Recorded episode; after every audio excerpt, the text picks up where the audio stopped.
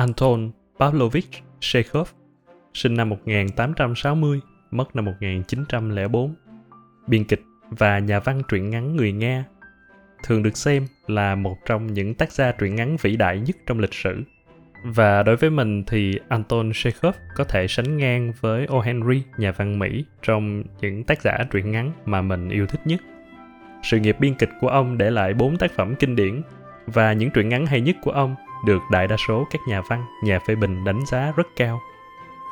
Cùng với Henrik Ibsen và August Strindberg, Chekhov thường được coi là một trong ba nhân vật tiêu biểu trong thời kỳ đầu của chủ nghĩa hiện đại ở lĩnh vực sân khấu. Chekhov hành nghề bác sĩ y khoa trong phần lớn sự nghiệp văn học của mình. Ông từng nói, y học là người vợ hợp pháp của tôi và văn học là tình nhân của tôi. Mời các bạn lắng nghe một truyện ngắn khá dí dỏm nhưng thông điệp rất hiện đại của Chekhov. Và nhiều khi ta sẽ thấy mình trong đó với những nỗi lo sợ rất lạ kỳ trong cuộc sống.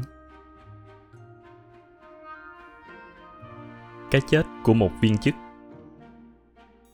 Vào một buổi tối thú vị, Ivan Dmitry Treviakov, một viên quản trị hành chính không kém phần thú vị hơn, đã ngồi ở hàng ghế bành thứ hai dương ống nhòm lên sân khấu mà xem vở Chuông Corneville. Y vừa xem, vừa cảm thấy trong lòng khoan khoái vô cùng. Bỗng dưng. Trong các truyện ta thường gặp chữ bỗng dưng này. Các tác giả có lý. Cuộc đời quả là đầy rẫy những chuyện bất ngờ. Bỗng dưng, mặt y nhăn nhó, mắt hoa lên, hơi thở nghẹn lại. Y rời mắt khỏi chiếc ống nhòm, hơi cúi xuống và hắt xì. Các bạn thấy đấy, y đã hắt hơi không ở đâu có lệ cấm người này người nọ hát hơi cả. Người nhà quê hát hơi, cảnh sát trưởng hát hơi, và đôi khi viên chức bậc ba cũng hát hơi. Ai mà chẳng hát hơi? Treviakov không hề cảm thấy ngượng ngùng chút nào. Y lấy khăn mùi xoa ra lao, và như một người lịch sự, y nhìn quanh xem thử cái hát hơi của mình có trót làm phiền ai không.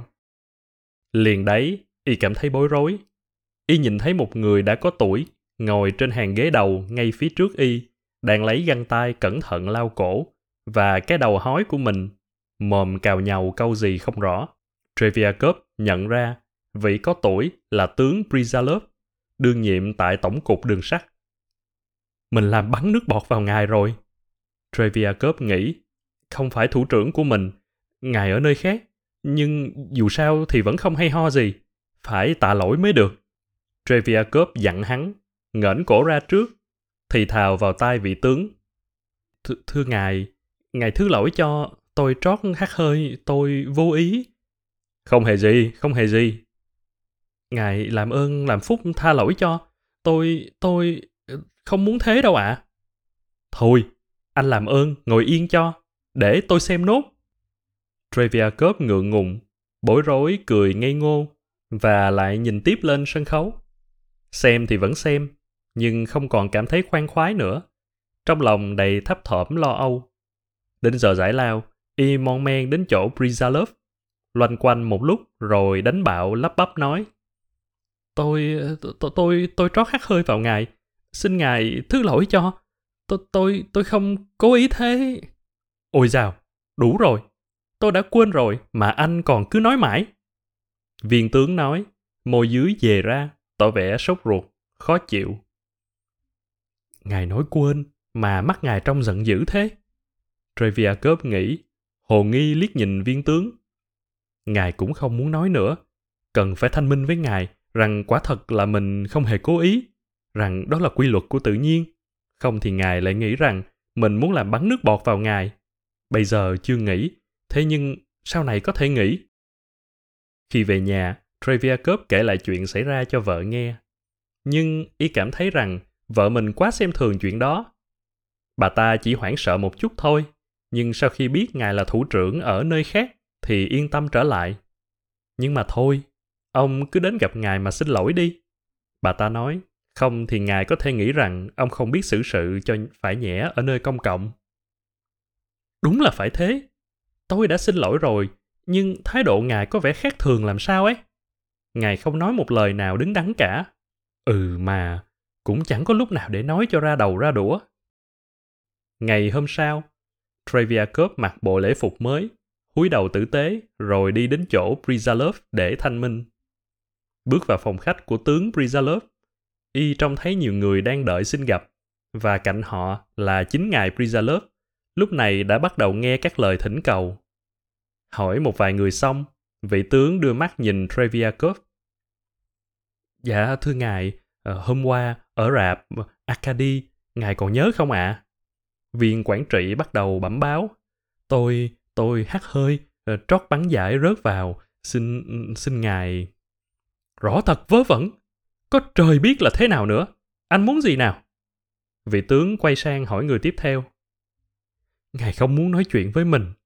Treviakov tái mặt nghĩ. Thế là ngài giận đấy. Không, không thể để thế được. Mình phải thanh minh với ngài. Khi viên tướng đã nói chuyện xong với người thỉnh cầu cuối cùng và đi vào làm việc ở nhà trong, Treviakov bèn bước theo và lắp bắp nói. Thưa ngài, nếu tôi có cả gan dám làm phiền ngài, thì thì cũng chỉ vì... Ờ, thưa, thưa ngài, tôi tôi hối hận lắm ạ. À. Tôi không cố ý đâu ạ. À. Chắc ngài đã rõ đấy ạ. À. Viên tướng cao mặt, khoát tay. Này anh kia, có phải anh định dẻo tôi không thì bảo. Viên tướng nói và đi vào trong phòng, đóng cửa lại. Mình dẻo cợt gì mới được chứ? Treviakov nghĩ. Ở đấy hoàn toàn không có chuyện gì đáng cười cợt cả. Ngài làm tướng mà ngài không hiểu. Nếu vậy thì mình sẽ không đến gặp ngài để xin lỗi nữa. Thôi mặt ngài, mình sẽ viết cho ngài một bức thư. Còn đến đây gặp thì thôi. Ôi, ôi dào, thôi, không đến nữa. Treviakov đã nghĩ như thế khi trở về nhà. Thư gửi cho viên tướng y không viết. Y nghĩ hoài, nghĩ mãi, cũng không biết phải viết thế nào. Hôm sau, y lại đi đến đấy thanh minh lần nữa. Hôm qua, à, tôi có đến làm phiền ngài. Y lắp bắp nói khi viên tướng đưa mắt về phía y với ý hỏi. À, dạ, không phải là để cười cợt, nhưng ngài đã có lời phán đâu ạ. À. Xin ngài thứ lỗi, vì khi tôi hắt hơi đã làm bắn nước bọt ạ. À. Chứ tôi tôi không có ý giễu cợt gì đâu ạ. À. Tôi tôi không dám cười cợt ạ. À. Nếu nếu như tôi mà giễu cợt thì còn đâu là sự kính trọng ở các bậc bề trên nữa ạ. À. Cút ngay! Viên tướng quát to, người run lên, mặt tái xanh vì giận dữ. Ờ, sao? Sao kia ạ? À? Treviakov khẽ hỏi lại, lặng người đi vì sợ hãi. Xéo, ngay! Viên tướng dậm chân quát.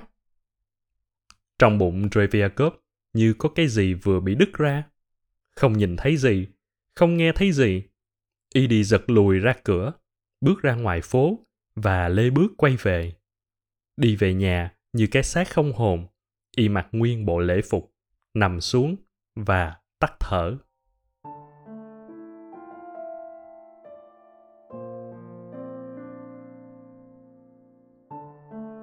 Cảm ơn các bạn đã lắng nghe câu chuyện Cái chết của một viên chức của Anton Chekhov. Nếu bạn ưa thích những chuyện ngắn, những bài thơ của góc nhỏ văn thơ, hãy để lại lời nhắn cho mình trong phần review của Apple Podcast hoặc trực tiếp bấm vào đường dẫn ở trong miêu tả ở mỗi tập. Cảm ơn và hẹn gặp lại trong tập tiếp theo của góc nhỏ văn thơ.